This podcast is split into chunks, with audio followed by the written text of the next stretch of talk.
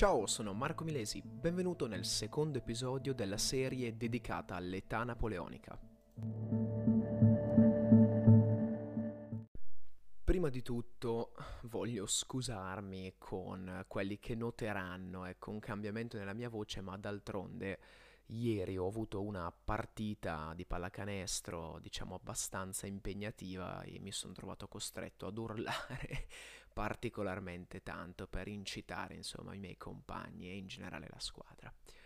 Ad ogni modo, ci eravamo lasciati l'ultimo episodio con la definizione di ideologo, anzi al plurale di ideologi, eh, redatta, scritta insomma proprio da Napoleone il 20 dicembre del 1812, che erano quindi queste persone in gruppi molto ristretti che sostenevano delle idee assurde fuori dal comune e che cercavano in tutti i modi di trovare argomentazioni anche senza senso proprio per sopportare ecco, la propria opinione. Come vi avevo anticipato, questo episodio verterà principalmente questioni militari, tutte quante le strategie di Napoleone. Infatti partiamo proprio con eh, la situazione in Italia. Infatti ci ricordiamo che a seguito della pace di Luneville, ovvero la sostanziale riconferma di Campoformio con l'Austria, tra le varie clausole vi era anche eh, la, l'instaurazione della Repubblica Cisalpina, successivamente Repubblica Italica e adesso nel 1805 resa Regno d'Italia, a seguito anche del concordato con la Chiesa a cui venivano eh, associate alla Repubblica Cisalpina o Italica, insomma anche eh, le città di Modena, di Ancona e così via. Di conseguenza viene fondato da Napoleone stesso che diventa il sovrano il Regno d'Italia. Ci ricordiamo che sempre a seguito della pace di Luneville eh, anzi, in realtà, se non mi sbaglio, a seguito della pace di Amiens, comunque sto andando a controllare, eh, la Francia rinuncia ad estendere i propri domini verso lo Stato pontificio e tutta l'Italia meridionale. Comunque sì, proprio a seguito della pace di Amiens, non quella eh, di Luneville. Ad ogni modo eh, pone come viceré, vabbè non è importante, però comunque Eugenio di eh, Beauharnais, che sarebbe il figlio eh, della moglie Giuseppina, però diciamo così un figlio inaspettato, vabbè, ad ogni modo mette sempre, questa, questa sarà una costante, metterà sempre a capo dei regni da lui fondati, dei, dei, dei, regni particolarmente strategici, persone a lui estremamente fidate, se, se possibile membri proprio della sua famiglia. A questo punto sposta la sua attenzione in generale a tutto quanto il continente europeo e abbandona sua, il suo ideale originale delle frontiere naturali, ovvero semplicemente eh, dell'impostare le frontiere anche in Francia semplicemente secondo un, un criterio geografico e non un criterio prettamente politico, eh, poiché gli viene in mente un'idea particolare, dice perché non rendiamo la Francia il modello universale e cerchiamo di uniformare tutto quanto il continente al nostro modello, ovvero a quello francese?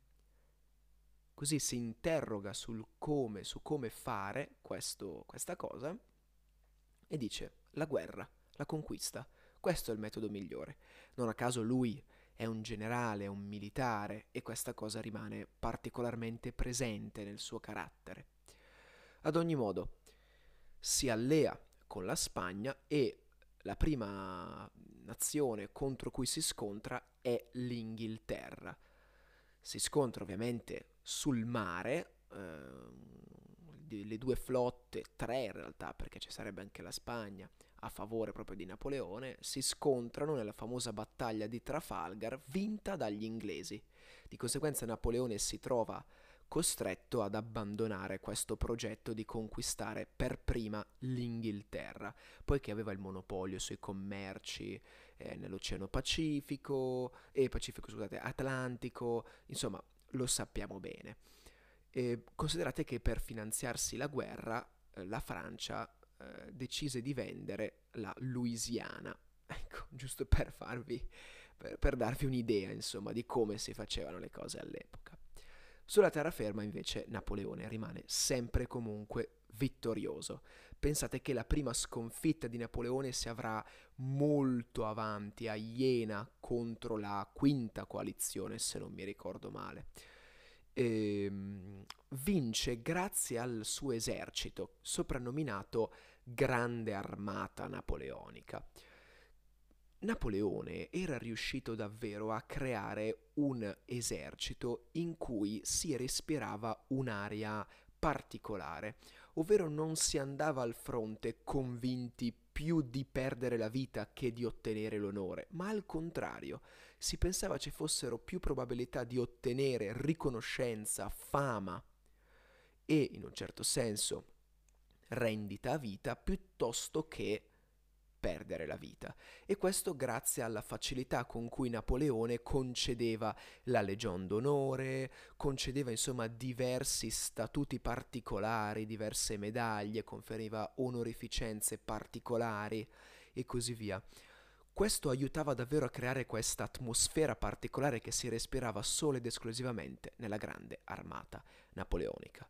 Inoltre lui preparava minuziosamente ogni singolo attacco, ogni singola battaglia grazie a dei viaggi di ricognizione eh, antecedenti ovviamente alla battaglia e lasciava sempre comunque grande libertà ai suoi generali di modificare i piani di guerra proprio per coinvolgerli di più. Contro Napoleone si forma la terza coalizione capitanata da Inghilterra, Russia e Austria, assieme anche alla Svezia e al Regno di Napoli.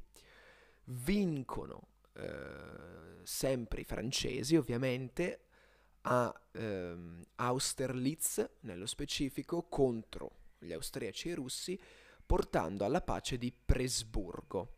Una pace importante in quanto la Francia si vede eh, annessi molti territori, di conseguenza si ha eh, sempre comunque, vedremo all'inizio, una vittoria francese.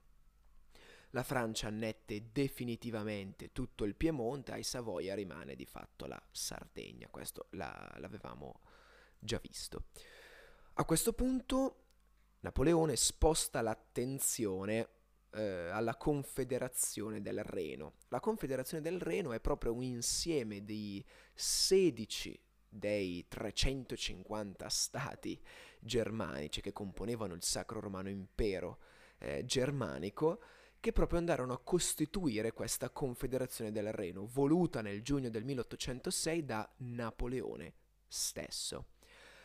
Perché? Perché poi Napoleone aveva progettato di entrare in Germania, arrivare fino a Berlino e conquistare il Sacro Romano Impero, cosa che di fatto fece.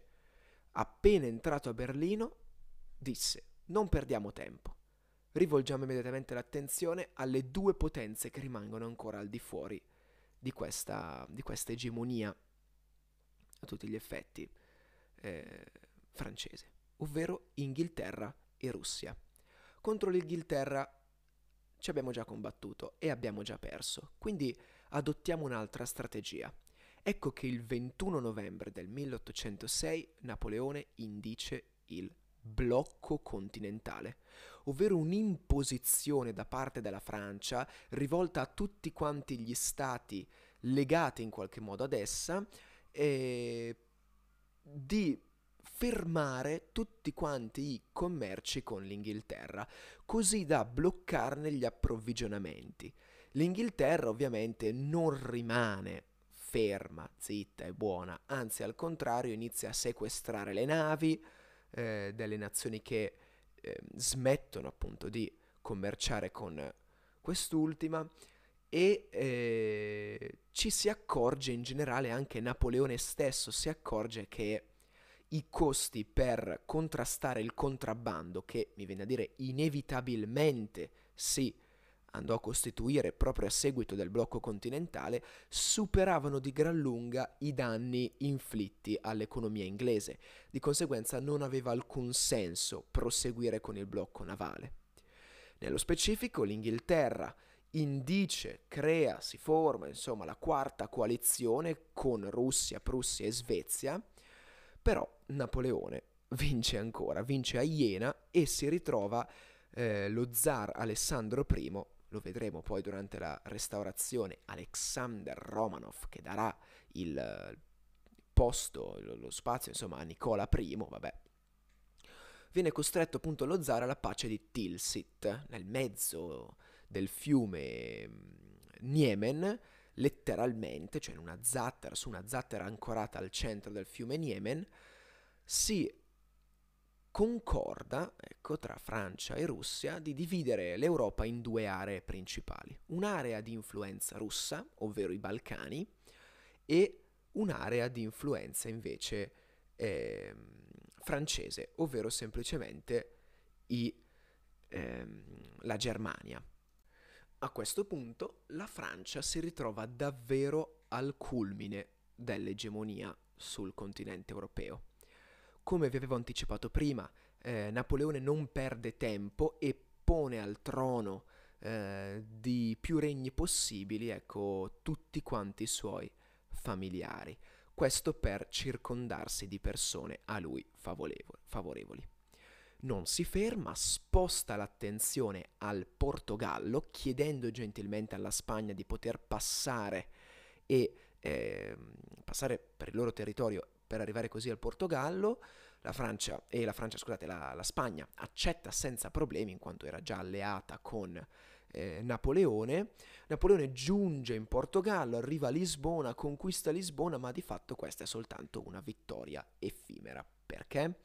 Perché il Portogallo eh, nasconde ecco, un asso nella manica, ovvero l'appoggio inglese. Può contare sull'appoggio degli inglesi. Questo appoggio non tarda ad arrivare, eh, gli inglesi giungono in Portogallo e, diciamo così, respingono l'avanzata di eh, Napoleone. A questo punto Napoleone, spietatissimo, si rivolge anche contro gli spagnoli. Approfitta della guerra di successione tra Carlo IV e il figlio Ferdinando, vedremo poi durante la restaurazione che Ferdinando I diventerà, anzi tornerà re eh, di Spagna, tornerà al trono di Madrid. Eh, comunque Napoleone in questo periodo, siamo nel 1808, costringe, costringe entrambi a rinunciare al regno spagnolo e mette, pensate, il fratello Giuseppe al, al regno, eh, insomma al regno, scusate, al trono di Spagna. Gli spagnoli ovviamente non ci stanno, vengono appoggiati anche dagli inglesi, guardate come si cambia partito rapidamente. Comunque, vengono appoggiati anche dagli inglesi in quella che prende il nome di una guerriglia. Guerriglia di fatto è il diminutivo di guerra e eh, consiste in una serie di attacchi repentini, immediati, molto brevi, eh, generalmente in zone impervie, eh, combattuti da piccoli schieramenti che si muovevano velocemente. Ecco, questa è la guerriglia, un termine proprio spagnolo. A questo punto Napoleone prima fallisce in Portogallo, poi eh, possiamo per così dire semifallisce in eh, Spagna e mm, le contraddizioni insomma delle sue azioni politiche rispetto al suo piano originale di diffondere la, eh, la la, gli ideali ecco, della rivoluzione francese iniziano a farsi, a farsi sentire. Ed è proprio questo l'inizio della fine, ovvero le, l'inizio insomma, di queste rivolte nei confronti di Napoleone stesso.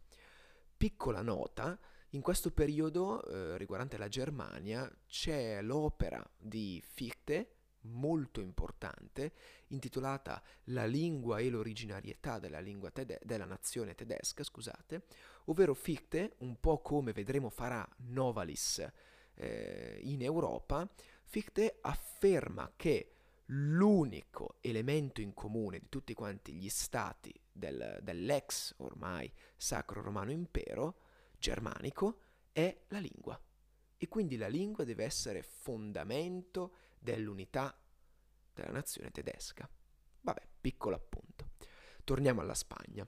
Eh, nel 1812 viene eh, elaborata una Costituzione a Cadice, Costituzione molto importante che però vedremo insomma eh, durante la restaurazione verrà rifiutata dal, da colui che ritornerà al trono, ovvero Ferdinando I.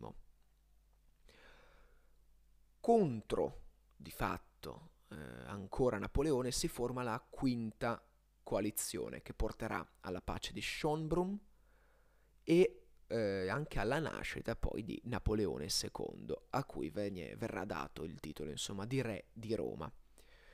La Francia, grazie alla pace di Schönbrunn, si vede annessa ancora altri territori e eh, questa possiamo definirla come l'ultima vittoria seria francese, poiché la Francia a questo punto, anzi Napoleone, perché qua poi insomma si apre uno, uno spartito, comunque vabbè, Napoleone decide di muovere guerra contro la Russia. Perché? Perché aveva infranto il blocco continentale, che di fatto era ancora in vigore, assolutamente.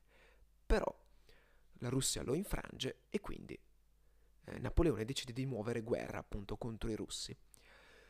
L'esercito russo, capitanato dal generale Kutuzov, non, eh, non trova, diciamo così, interesse nella battaglia campale classica, ovvero i due eserciti che si accampano nel luogo in cui all'indomani ci sarebbe stata la guerra e poi semplicemente combattono. Chi vince, vince, chi perde, perde.